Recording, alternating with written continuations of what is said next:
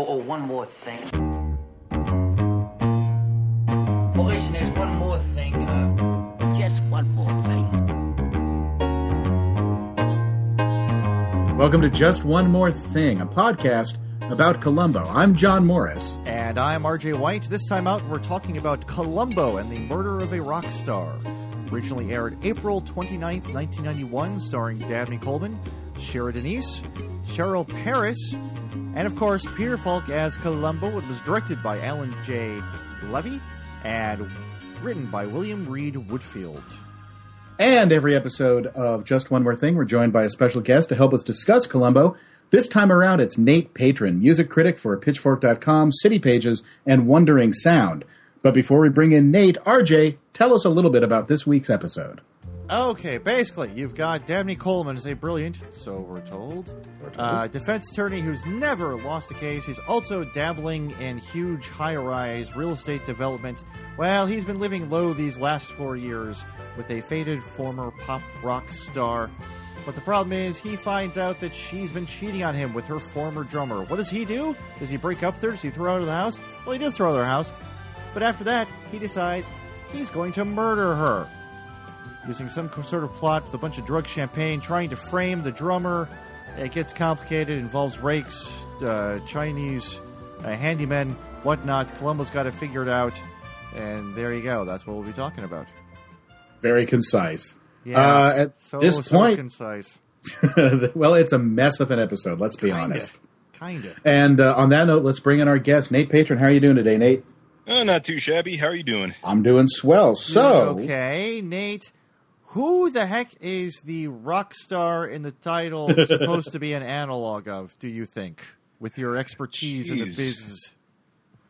Well, One or a whole bunch or a particular genre? Who the heck is she supposed to be?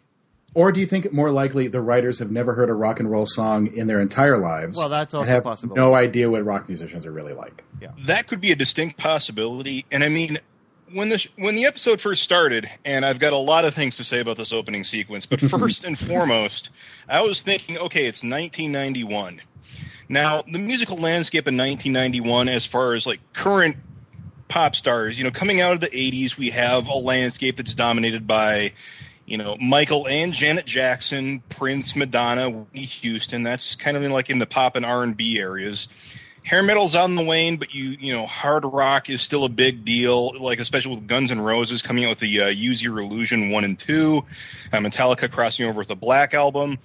Uh, alt rock hasn't quite hit that sort of supernova point with uh, Nirvana's Nevermind and Pearl Jam's Ten. That was a little later in the year, but you still had like on the horizon, like REM and Jane's Addiction were breaking through to wider audiences, and Lollapalooza, like the first edition, was later that year, and of course, hip hop.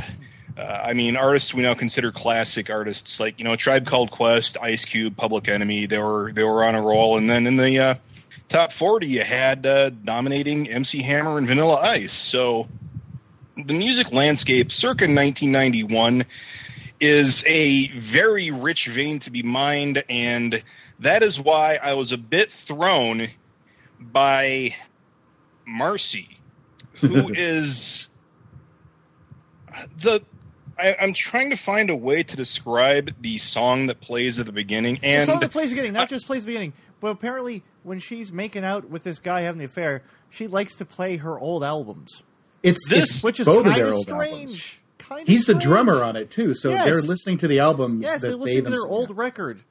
I mean, how can you how can you even concentrate when that's happening? Like if you're a musician and you're having sex to your own music, it, how hard is it for your mind to not wander to like I don't know. I don't know if we, we really should have went with this take. I don't like the way I pronounce heart in the chorus. I'm It's sure just- there. it's I'm sure there must be some coitus interruptus of like, God damn it, the high end sounds like a robot chewing gum.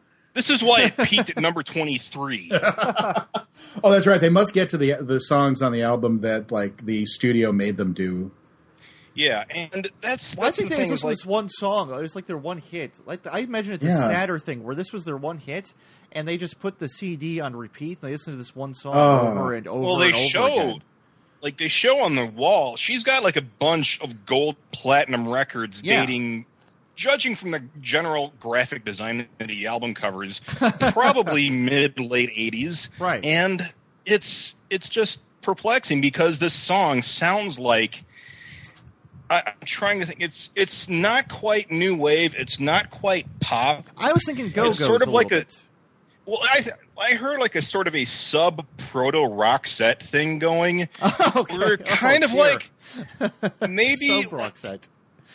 maybe a first draft of something that would you know later be put in the hands of Jem and the holograms. Nice. Oh, My, okay. my wife had a couple picks. My wife suggested Pat Benatar or sub Pat Benatar. Oh, I would say sub Pat Benatar. Yeah. I think Benatar. And I was I think thinking the maybe important thing is anybody you pick, you got to put the word sub in front sub. of it. no yeah, matter it also a, a sub Laura Branigan.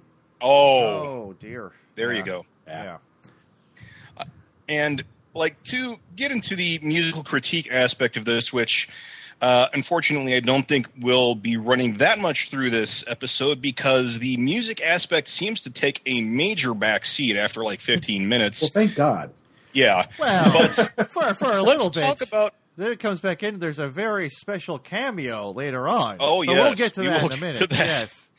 Yeah, let's get through the opening. Yeah. yeah the opening lyric of this song is maybe the best unintentional springsteen parody lyric ever i was running like a shadow oh.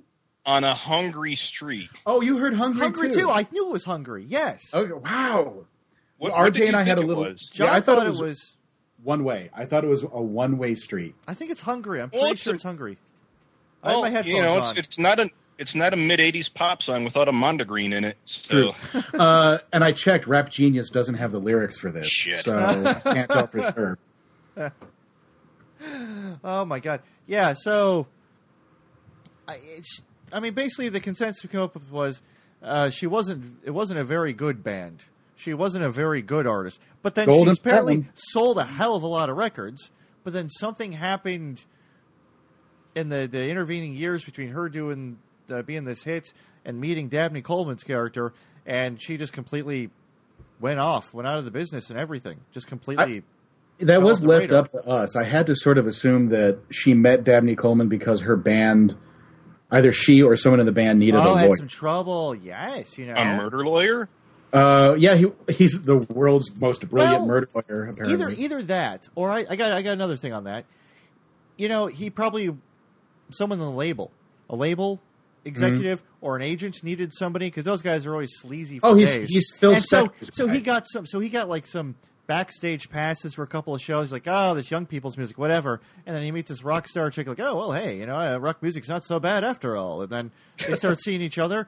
Uh, he's a rich, successful, di- uh, you know, and I think things went from there. Maybe that that's. Well, I'll theory. tell you, my, my piecing it together was that later in the episode, we'll find out that the man Marcy's having an affair with, her former drummer, Yes, uh, had some trouble with the law, including possible sexual assault, that's true. Oh. which might have been how Dabney Coleman's character got involved because the label would have hired a uh, defense attorney Well, to. they would have hired the only defense attorney who has never lost a case in the whole country. the country. best defense attorney. Good. Well, how can you beat a defense like, look at this man, his face is really nice? Hold on, Yeah, I've are these the bit. eyes of a killer? Oh, Yes. they're clearly not. That's the thing. Ah. I want to know. I want to know that courtroom. Okay, there's two things about the courtroom scene. Oh. One, I want to know how that turned out. That case, we don't know. Yeah, Two. well, he won it. He's never lost a case. It, it points out one of because this episode, I, I don't think I'm telling tales out of school, gentlemen, when I say this wasn't a very good episode of Columbo. But one of the best things about it was uh, Dabney Coleman. Because he's in there, just being Dabney Coleman. When you hire Dabney Coleman to be in a show, this is what you want him doing, what he does in this episode. And one of the things that's so frustrating is that courtroom scene gives this tiny glimpse to an unmade television pilot from the early 90s that only exists in RJ White's head now, where Dabney Coleman is this jerk defense attorney doing that kind of stuff in the courtroom every single week, being a jerk, uh, hiring a sleazy PI, everything else. That's the show I want to see out of this. I want to see Dabney Coleman in the late 80s, early 90s, like an hour long thing by, I don't know, Steven Bochco, David E. Kelley, I don't know, whoever would have done it at that time, doing this Dabney Coleman show where he's an ethically sort of bent uh, defense attorney, doing whatever it takes to win things for his clients. Yeah, Creighton's. Law. Yes, there we go. Yes. Creighton's Yes. Law. Dabney Coleman is Hugh Creighton. Yes. Shera Danese is Themed by Mike Fairbanks. Post. The, the, Yeah, this is yeah, perfect. yes, exactly. Themed by Mike Post. You know, there's probably, i I'm guessing there's a lot of like uh, weird jazzy music in the theme. Who knows? But that's a show I want to see. Uh, but instead, uh, we get this deal here. Yeah, let's let's we get pilloried in the comment section. Let's let, make it make it a point that Dabney Coleman batted it home. He did. Oh, he wonderful. Was, he was, Wonderful He was at stuff. full Dabney Coleman. Peter Yes. Falk was at full Peter Or Falk. my mom would probably hate him because my mom never liked Dabney Coleman. Dabney Right? Uh, you told me that before. She's Dabney like, Coleman, uh, the two guys she always hated, Dabney Coleman and um, uh, Martin Mull. Oh yeah, Wow. Couldn't stand those two guys very specifically. she hates I white. never understood it. Uh, and then the scenes with Falk and Coleman together, Oh, those are good too. Yes, they're fantastic. I Mm-hmm. would say they maintained the energy of a Culp Falk scene. Oh well, high I, praise I'm and very fees. fond. I'm yeah, very no, no, you're right. Yeah, I'd agree with that. Well, and I think it like uh, yeah, it benefited from two people whose uh, best way of uh, getting what they want out of their work uh, involves getting on people's nerve.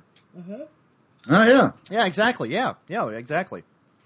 Uh, there's this one part um, after. Um, oh, okay, a little bit bit of background in case people haven't seen the episode. Um, so, David Coleman kills a girlfriend, seemingly starting to get away with it. His uh, associate in the law firm, played by Peter Falk's wife, by the way, um, Huh. who we first encountered her on this podcast uh, back in the uh, the um, uh, William Shatner episode. That was like her very first role. That's where she and Peter Falk met. Got married like a year later, and then she ended up being like what six episodes or something like that. yeah. She was she was in many. Yeah, yeah. Uh, but anyway, she figures out uh, that Dabney Coleman probably did the murder, and so she pretty much extorts him, saying like, "All right, well, guess what? I'm a partner in your law firm now, and we're getting married." So there's this great scene where Columbo comes by, and she's just redecorating the entire office, and there's this one.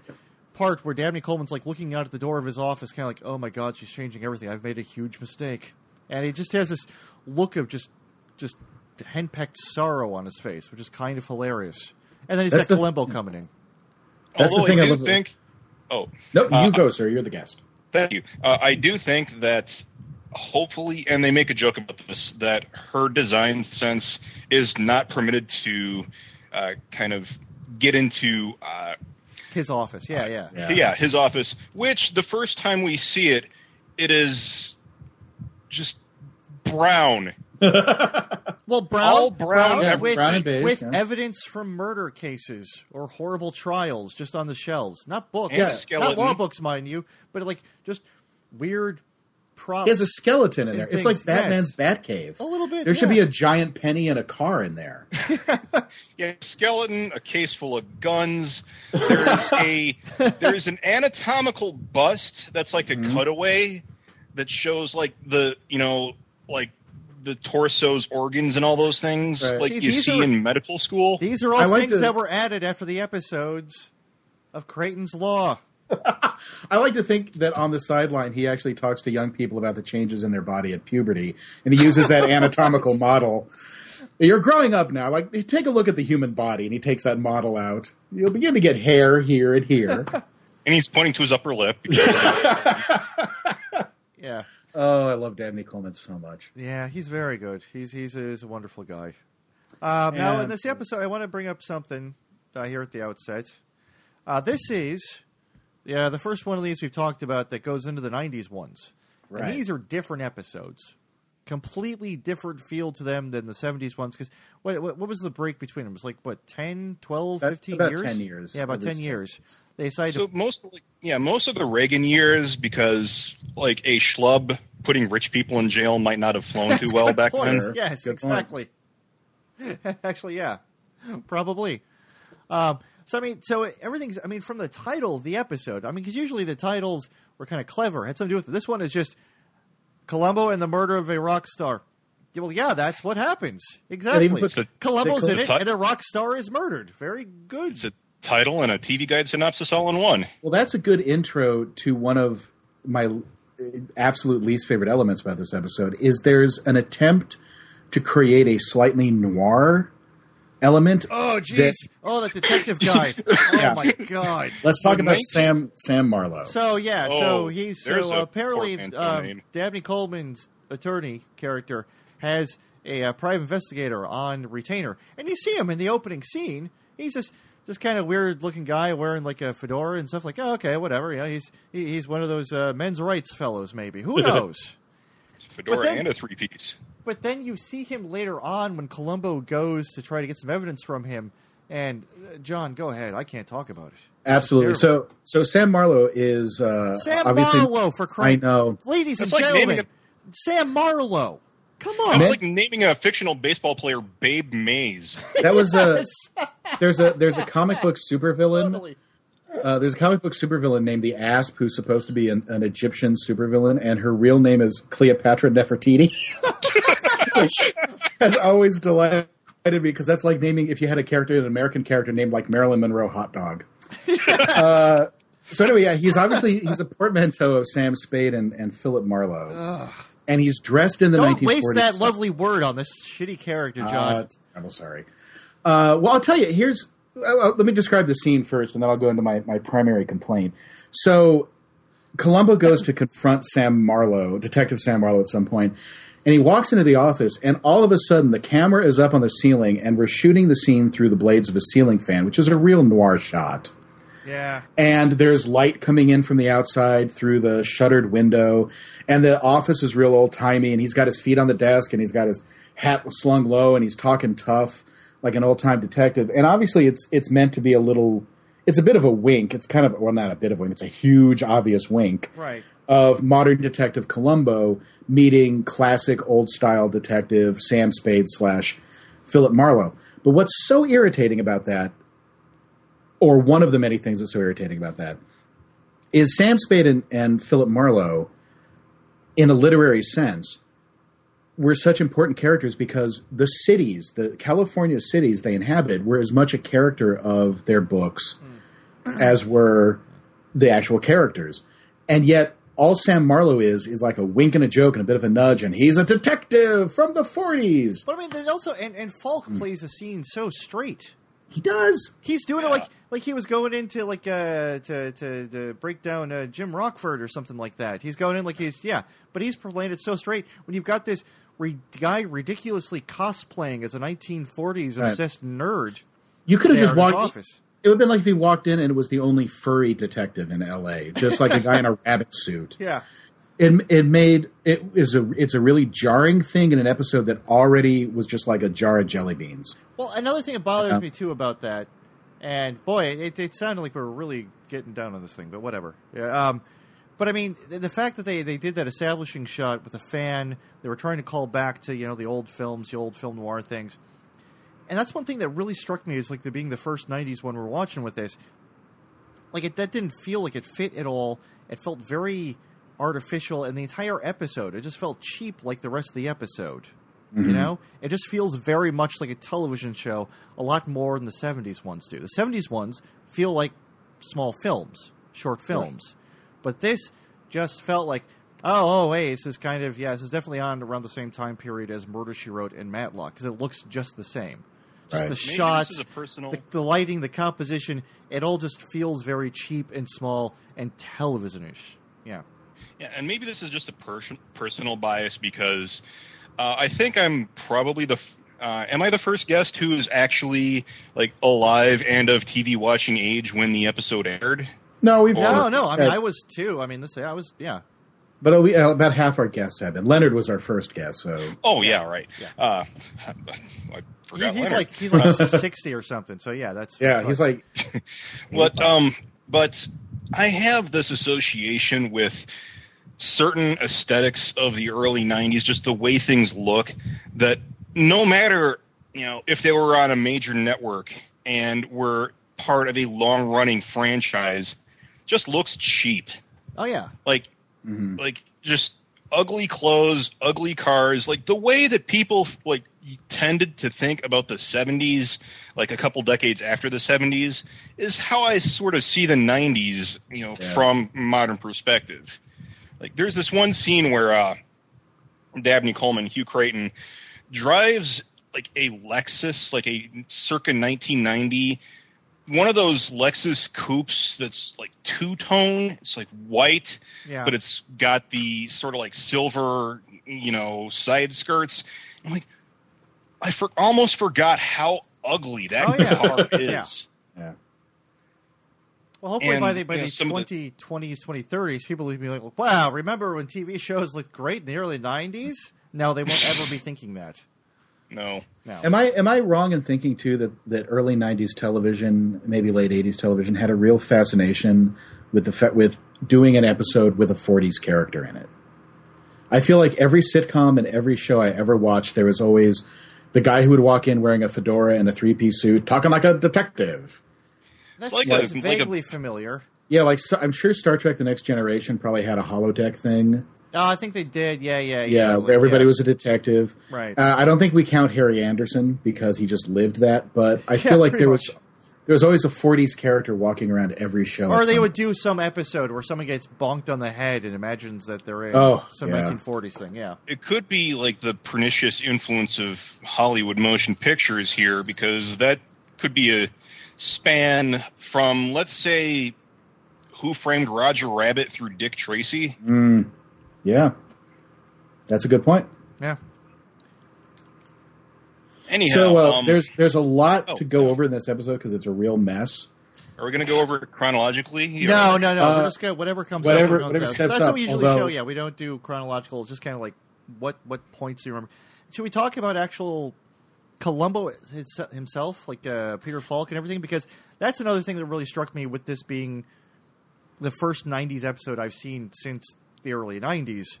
It just seems odd, just the way he's playing it, where it's like Well, hitting we- all of the talk- obvious notes that everybody remembers from the beloved Earl Columbo years on purpose and just doing it so blatantly. Well, I think all three of us talked about this earlier that we love Columbo's first interaction on this episode. Oh, that yeah, that uh, two ninety nine thing. The first thing Yeah. you hear Columbo doing, he's just driving in, driving into the scene of a murder, and he notices uh, some guy with a boombox. He's like, "Hey, how much you pay for that?" Two ninety nine. Two ninety nine. Like he cannot believe the price. That I thought was hilarious. You- That had me feeling like, okay, this is good. This is gonna be great. And then it's kind of like, oh well, that was kind of one of the best moments he had. Yeah. Yeah, well, there's this long-haired beach dude, you know, with a with a boombox presumably sourced from the prop room that you know it was last used in a 1985 breakdancing exploitation film, and yeah, he's just listening to generic. I guess most of the music in this you could call it television rock. Right. Right. It's Yeah. just Credit created by uh, Steve Dorff, by the way, was the composer for this episode, and uh, Hmm. also father of actor Stephen Dorff. yes. no kidding. Yes. Yes. And probably at Thanksgiving dinners has to listen to about the freedom of e-cigarettes all the time. The entire damn day. Dad, Hey, you, you don't understand Dad. vaping. Hey, Dad, you know, want to go outside for a smoke? Not really. Well, it's not real cigarettes. I've got the freedom because I'm an adult to use my e-cigarettes. I don't even have to leave the house. I can stay right here at the turkey.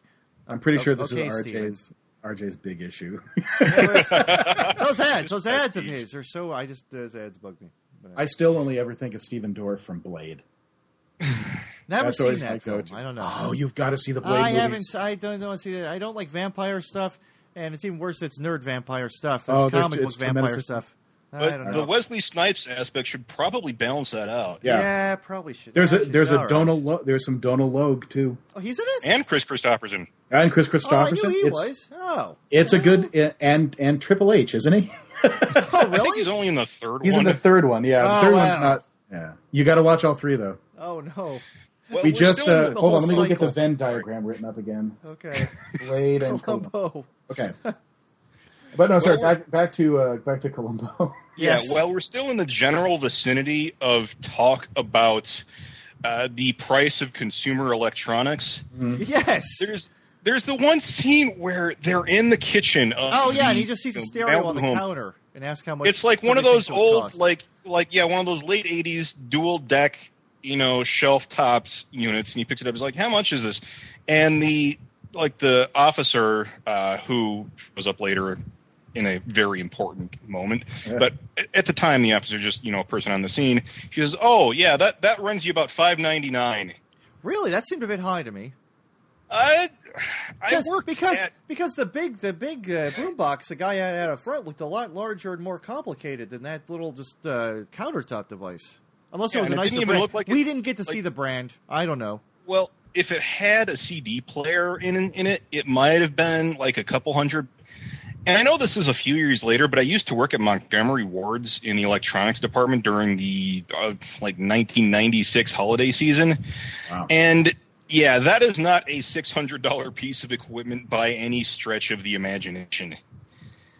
Maybe it Just- was a Yes. Bose. It was a. I think they, something. they had to make it. They just had to make it seem like this is where a wealthy person hung out.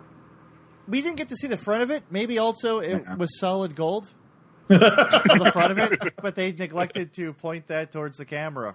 I was like, oh, we, we should redo this. But no, we got we got next shot. Set up the next shot. We got to go outside. There's a We got to watch the raking. audiophile system. The raking. There was a uh, there was a thing that Columbo did when he got into the house, and he was somebody told him the name of the murder victim, and he was doing the Mossy, Mossy. That's my my wife's nephew's favorite singer, which didn't play into it at all. So there was no reason for him to say it, but it it felt like that's a tactic Columbo often uses to get into people's to get into celebrities' vanity. right. was that you know you're my wife's favorite actor. My wife never misses your show, and he breaks it out this time, and there's nobody he says it to. He just says it to a room full of cops. Yeah. So it, it serves no purpose whatsoever. It's, it just felt like they were just putting like a little. Oh, you guys know Columbo, right? He's Daffy, and they make him say something funny. But one thing I thought almost worked for me with that in this is that it felt very much like, oh, okay, well, no, here you go. Here's what ha- happens when Columbo just takes that natural path of just being kind of, he's an old man now. It's it's the old man Columbo, and he's just going to kind of get odder and stranger and weirder, and just do stuff like that all the time. Well, that So I was don't like, know, but I don't know if that was on purpose. They're doing that, or yeah, like you said, they're throwing in Columbo's greatest hits. but that him being kind of an old man also led to one of our other favorite scenes, which is the confrontation in Coleman's office when he throws Columbo out. Oh yes! Oh my god, I love that. And and Yeah, when yeah. Col- you know Columbo flat out says he's I do think you had something to do with the murder, sir. And Coleman says, "Take your corpse and get out." And Colum- R.J. Columbo's response is, oh, "That's really good." it's just great. It's just this lovely pause he does. It's like, oh, okay, so Oh. we're playing it that way. Uh, oh, I thought you were going somewhere more obscene with the cork. yeah. I thought we were just going to have a friendly confrontation, but no, I guess I have to leave. Oh, okay. That You're was a- the Dabney Coleman on me. All right. Oh, Well, such a good scene. Yeah, I loved great. all the Coleman folk. Uh, so back at, back at the house, we're going to have to eventually get to the um, the rock and roll chimney sweep, who uh, Darcy was having an affair with, Yeah, who that guy- had I I was I swore to God, up and down. Oh man, he's like some American actor doing a uh, doing a bad British accent. No, like out. He was major Dick Van Dyking that accent, Yeah. and yet but turns out, John, he's British. yeah, he's a British From dude. South- South Coast percent That was- British. that was one of the surprises I found out about him from his IMDb page. Mm-hmm. The other surprise I found out about him is that he does a lot of voiceover work Yeah, I saw that too on there. in, yeah, yeah, in yeah. video games Video games, and cartoons, animated things like that. films. Yeah, yeah, and.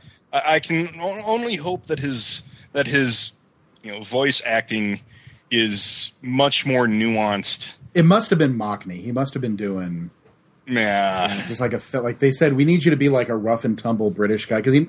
And then he said, "All right, I'll do me Dick Van Dyke," and then that's how we got that. And that really that really goes hand in hand with the outfit he shows up in later, where he looks like yeah, yeah. like he's he's the Topper Headon in Straight to Hell, Santa Monica's number one Clash tribute band. I thought he just wandered in from the Patty Smyth uh, scandal featuring Patty Smyth Warrior video. That's that's your that's your dressing down. Well, let's while we're on that. uh, Yes. when, when we do see him in the uh, in the in that outfit, it's a wonderful scene when out of nowhere Columbo is uh, going from bar to bar trying to track this fellow down. Well, let's talk about the first place he goes. He goes to this one place called the Aquarium Club or something, and uh, he's asking.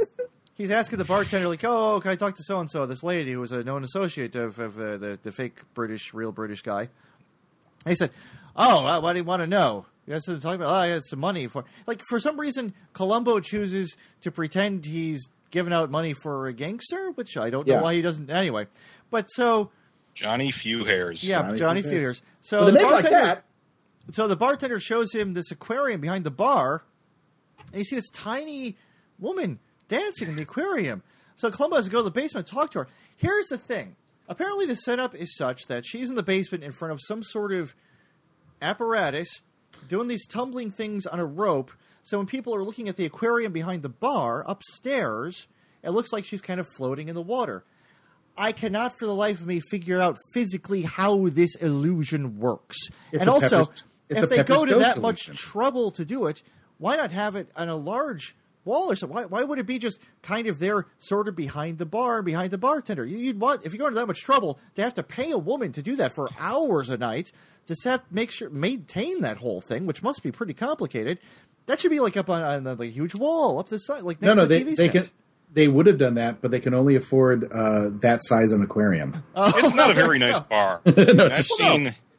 But I don't I don't Yeah. get how that works. Is it some sort of apparatus with mirrors are involved somehow? But I thought it like, was oh, a- it's a I- video thing, but it's not a video thing. I don't No, know. It well, it it, it clearly is a video thing when they show it to us. right, but but, they no, ha- but it's not supposed to be that. No, they have it set up, and I think it's supposed to be a Pepper's Ghost illusion. A pepper, uh, uh, John, please enlighten us on the A, uh, a Pepper's Ghost a Pepper's Ghost illusion uses uh, performers or some model uh, with light being shown on it, and then an angled piece of glass used or angled uh, mirror used to reflect the images onto a, a piece of glass.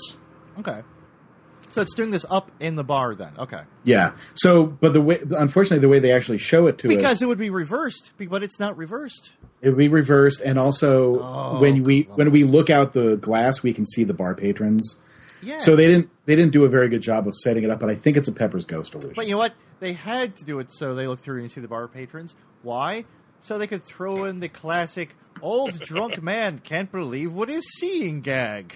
Did you know that's actually that. hap- That's one of my favorite tropes. that that actually happened to me in real life? what? Really? How? How? How? I'll tell you a very short story. Back when I was living in Tucson, Arizona, was, middle of the summer, I was driving down uh, for our listeners in Tucson. I was driving to the Sonic on uh, Houghton and Broadway, and uh, which is out kind of an open desert for the most part.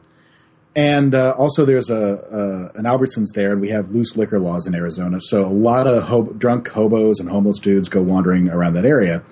And while I was waiting in the left-hand turn lane to turn into the Sonic, I saw uh, an old grizzled drunk guy walking down the street drinking straight out of a bottle of vodka, like a pint of vodka.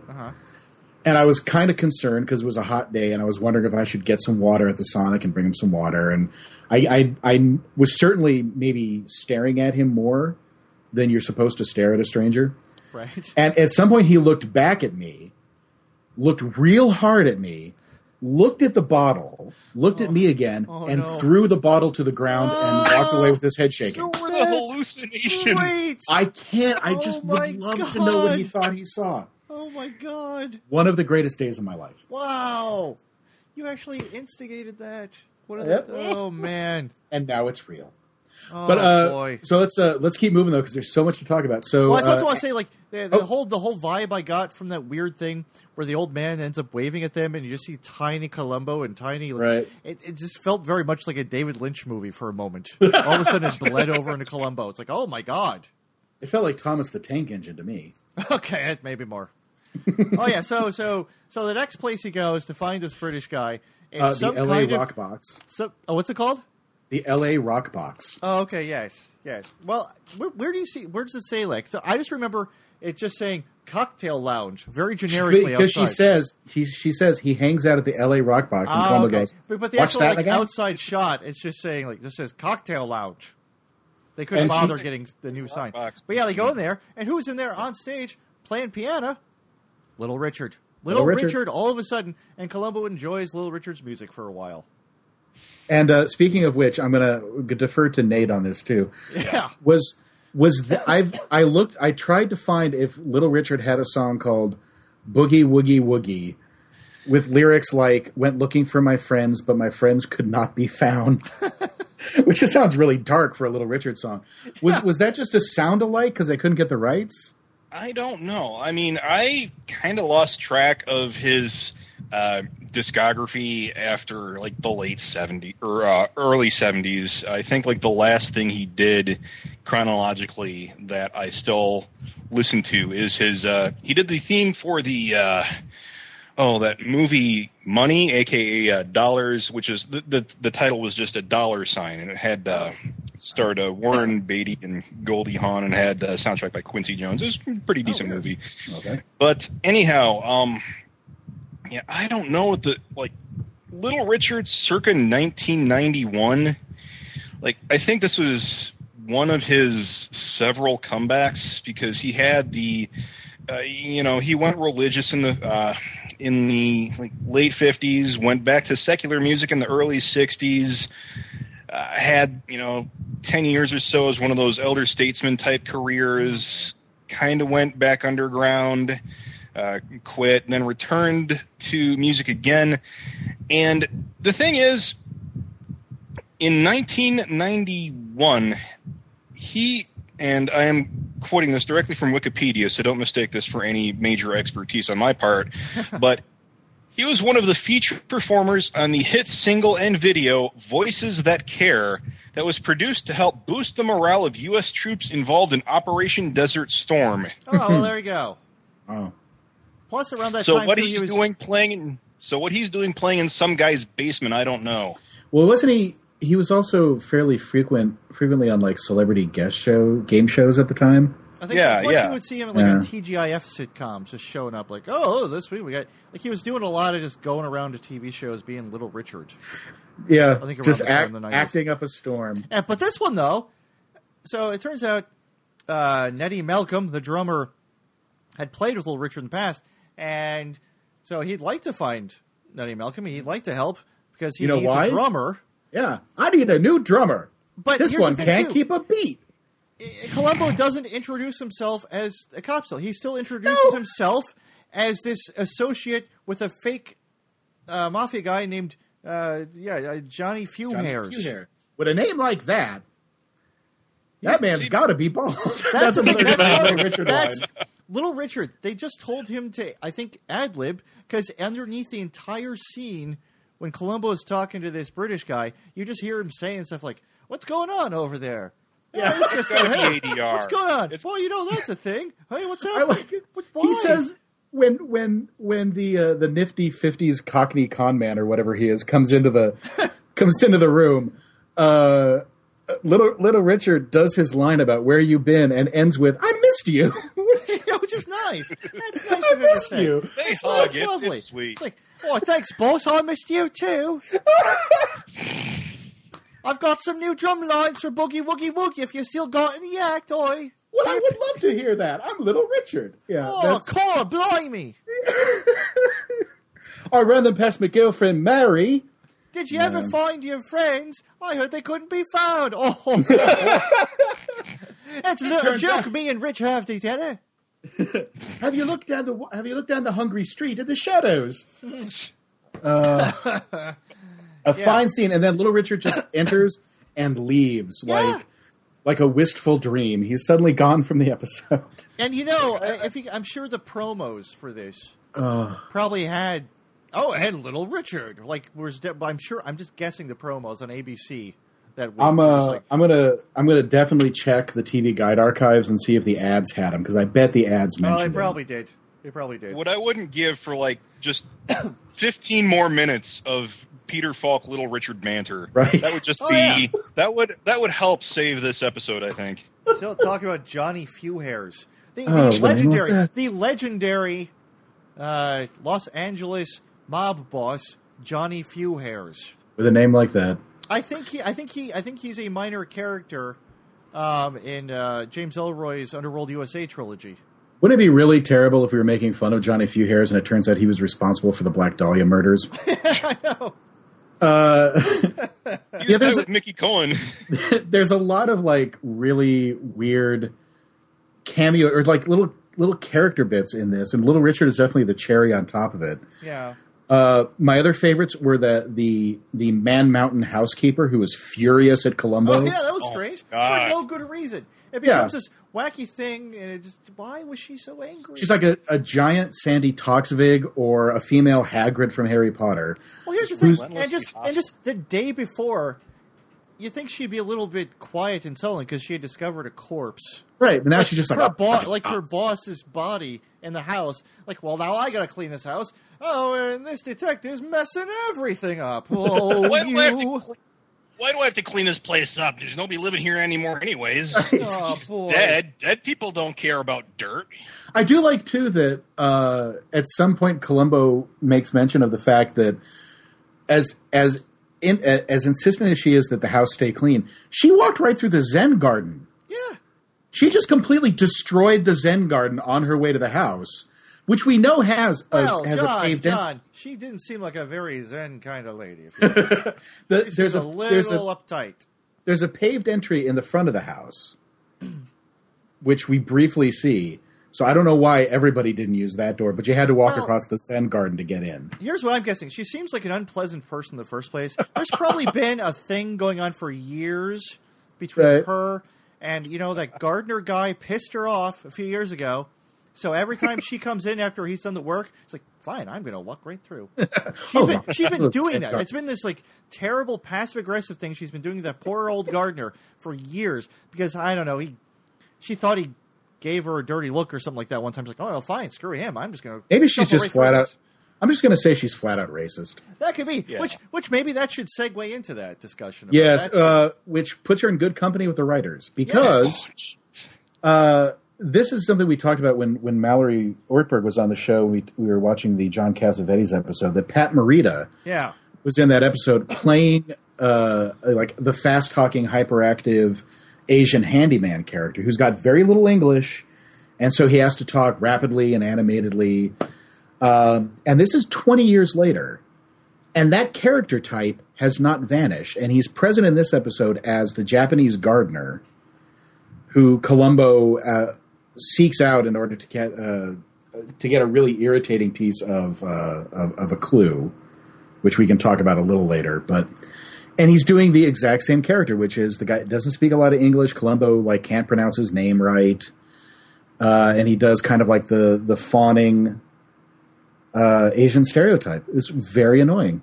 And I don't know. I noticed that, but I also noticed like maybe it was just the dynamic of the conversation. But I got the impression that Columbo was having a difficult time understanding English. Well, they do that with Columbo a lot, particularly in the '90s, where he'll he'll have an interaction with a uh, with an ethnic character who's got a menial job. Like there'll be like a, a Ukrainian washerwoman or something.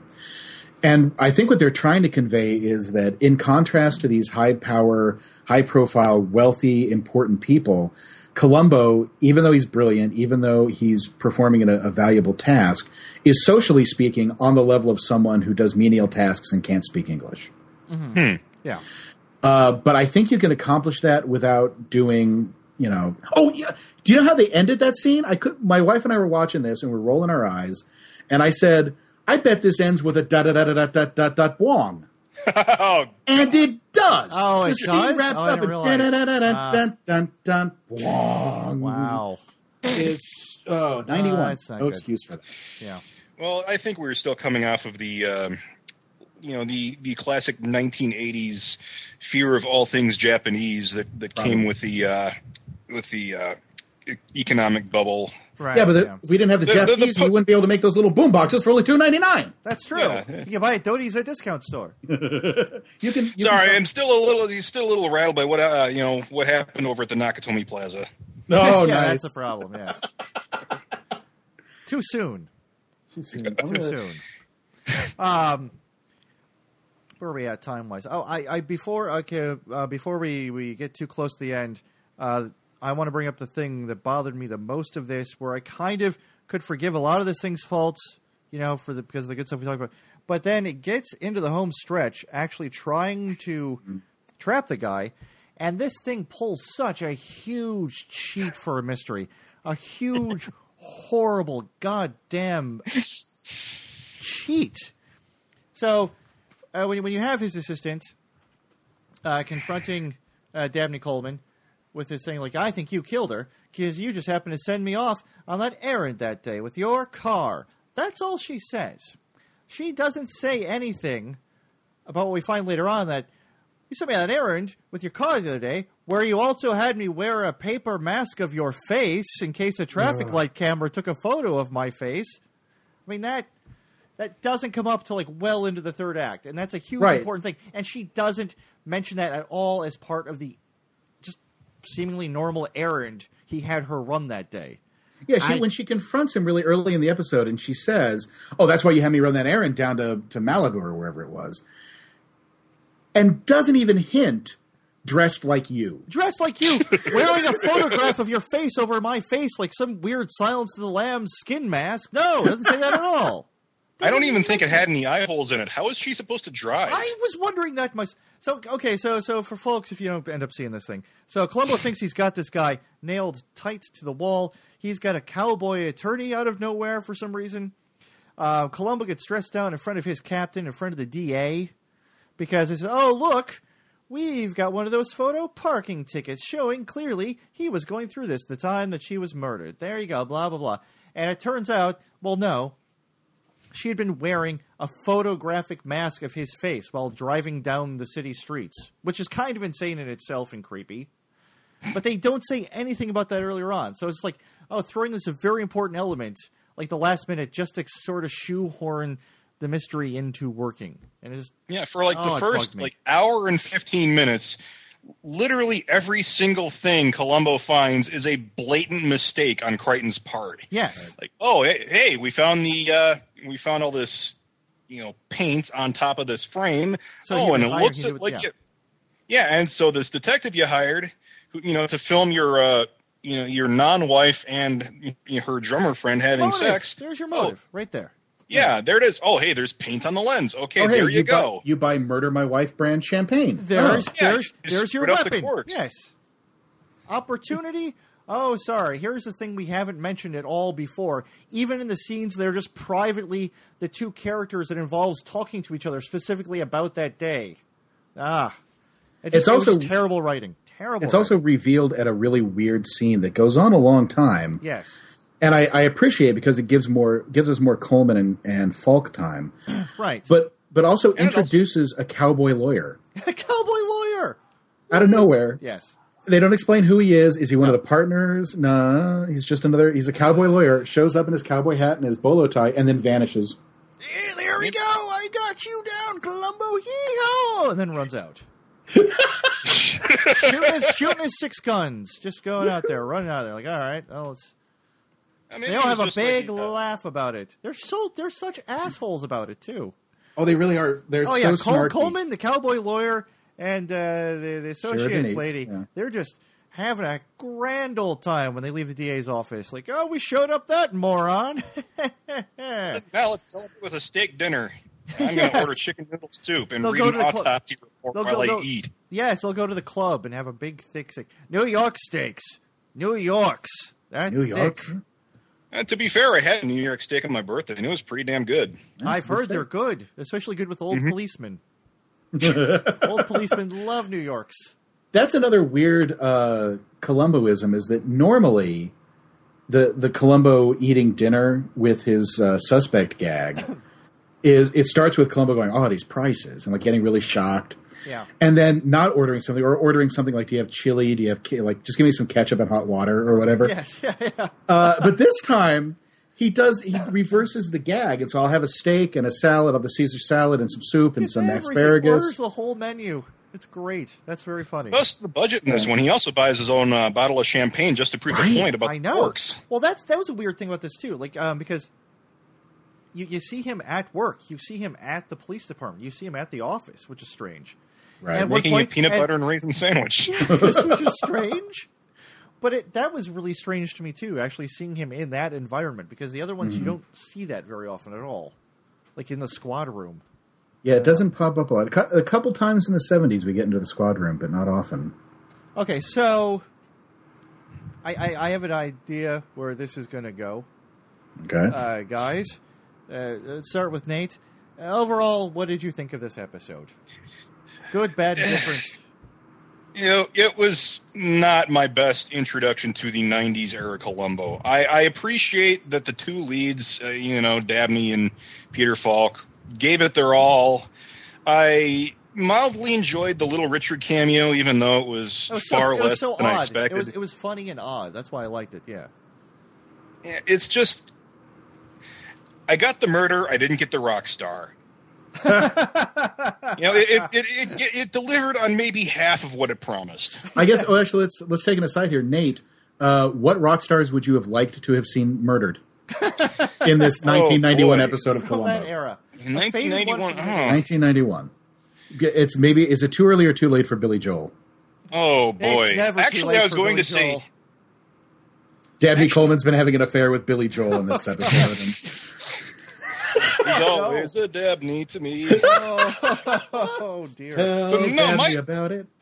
My choice would have actually been Axl Rose, so we wouldn't have to go through all that whole rigmarole about Chinese democracy. Yeah, yeah. Yeah. Uh, John, Yes, sir. your opinion of this show. You you have seen and remember a lot more of the '90s ones than I have. Is Yeah. this kind of on par with what we're going to be expecting out of these?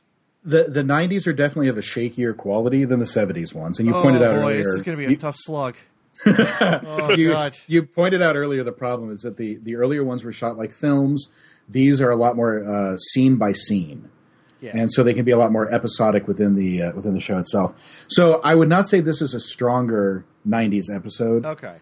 but uh, if I had to draw, worst. if I had to put it near the median, it's Okay. pretty it's pretty close to the median. All so right.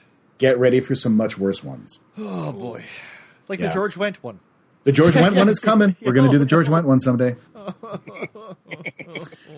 Uh, but yeah, you know, obviously loved, uh, in love with Dabney Coleman, Peter Falk scenes. I'm a huge Dabney Coleman fan. Yep.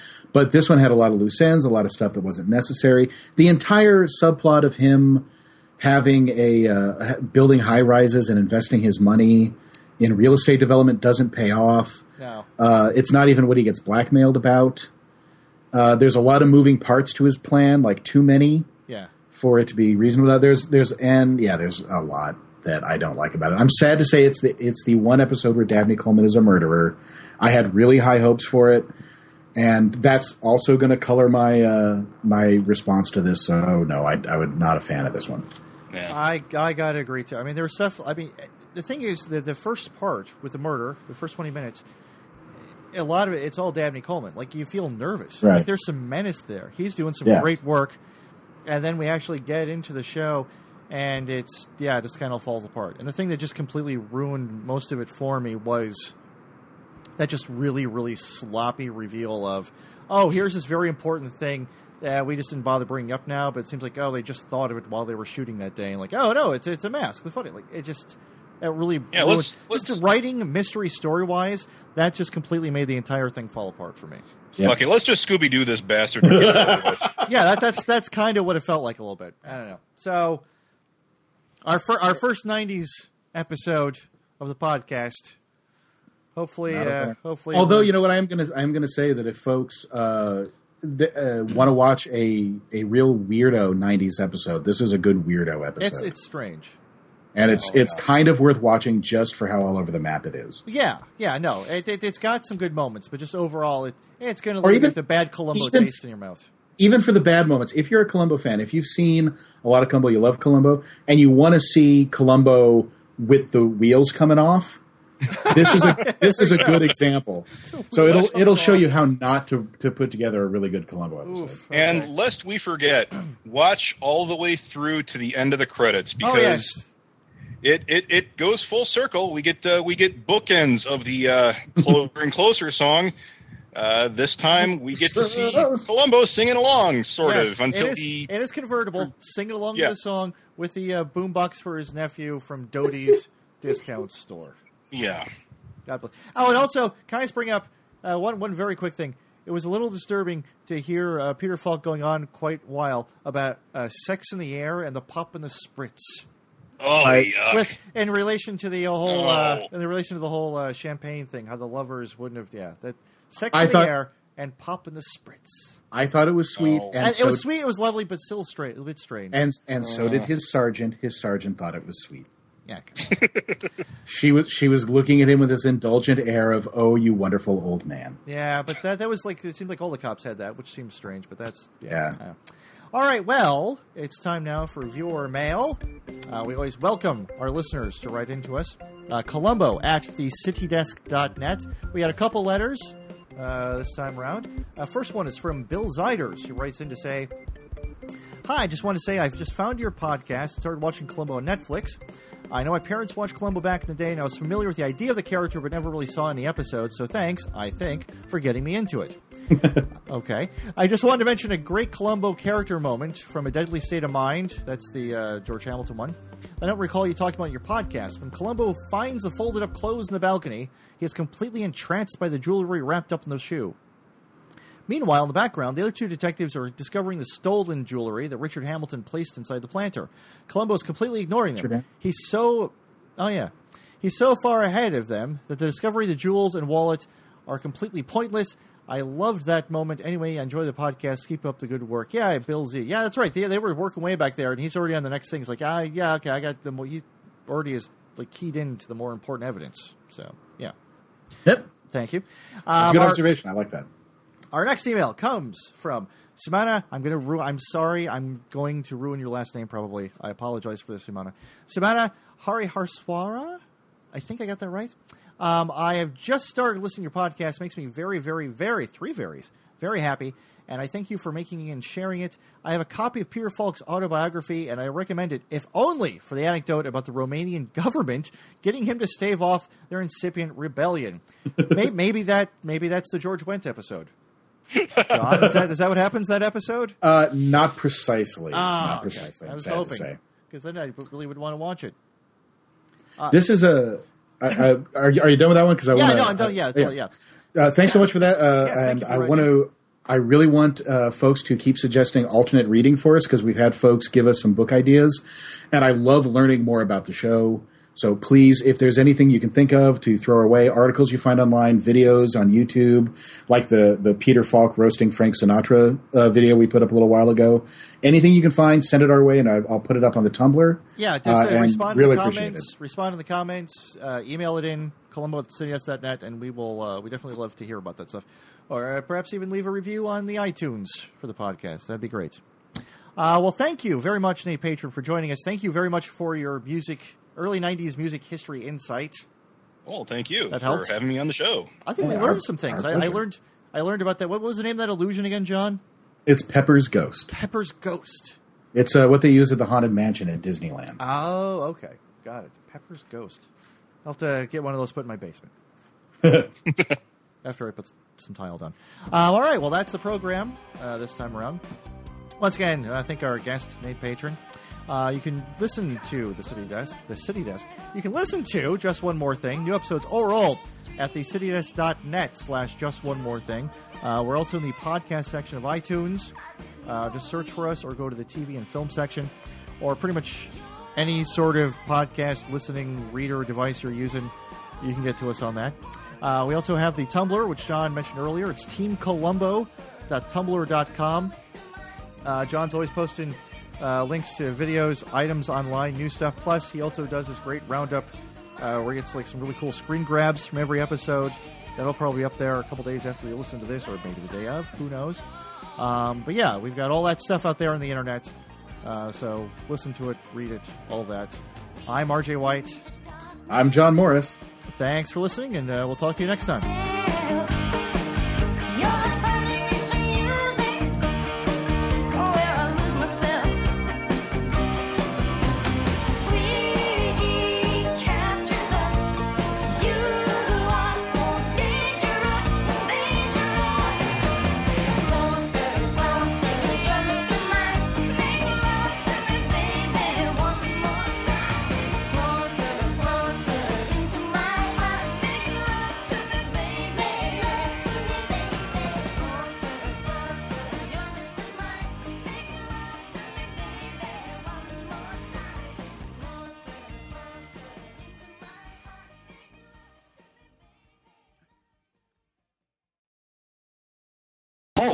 Just one more thing. Running like the shadows down on Green Street. You were just the kind of man. All right. meow, meow, meow, meow, meow, meow, meow, meow, meow, meow, meow.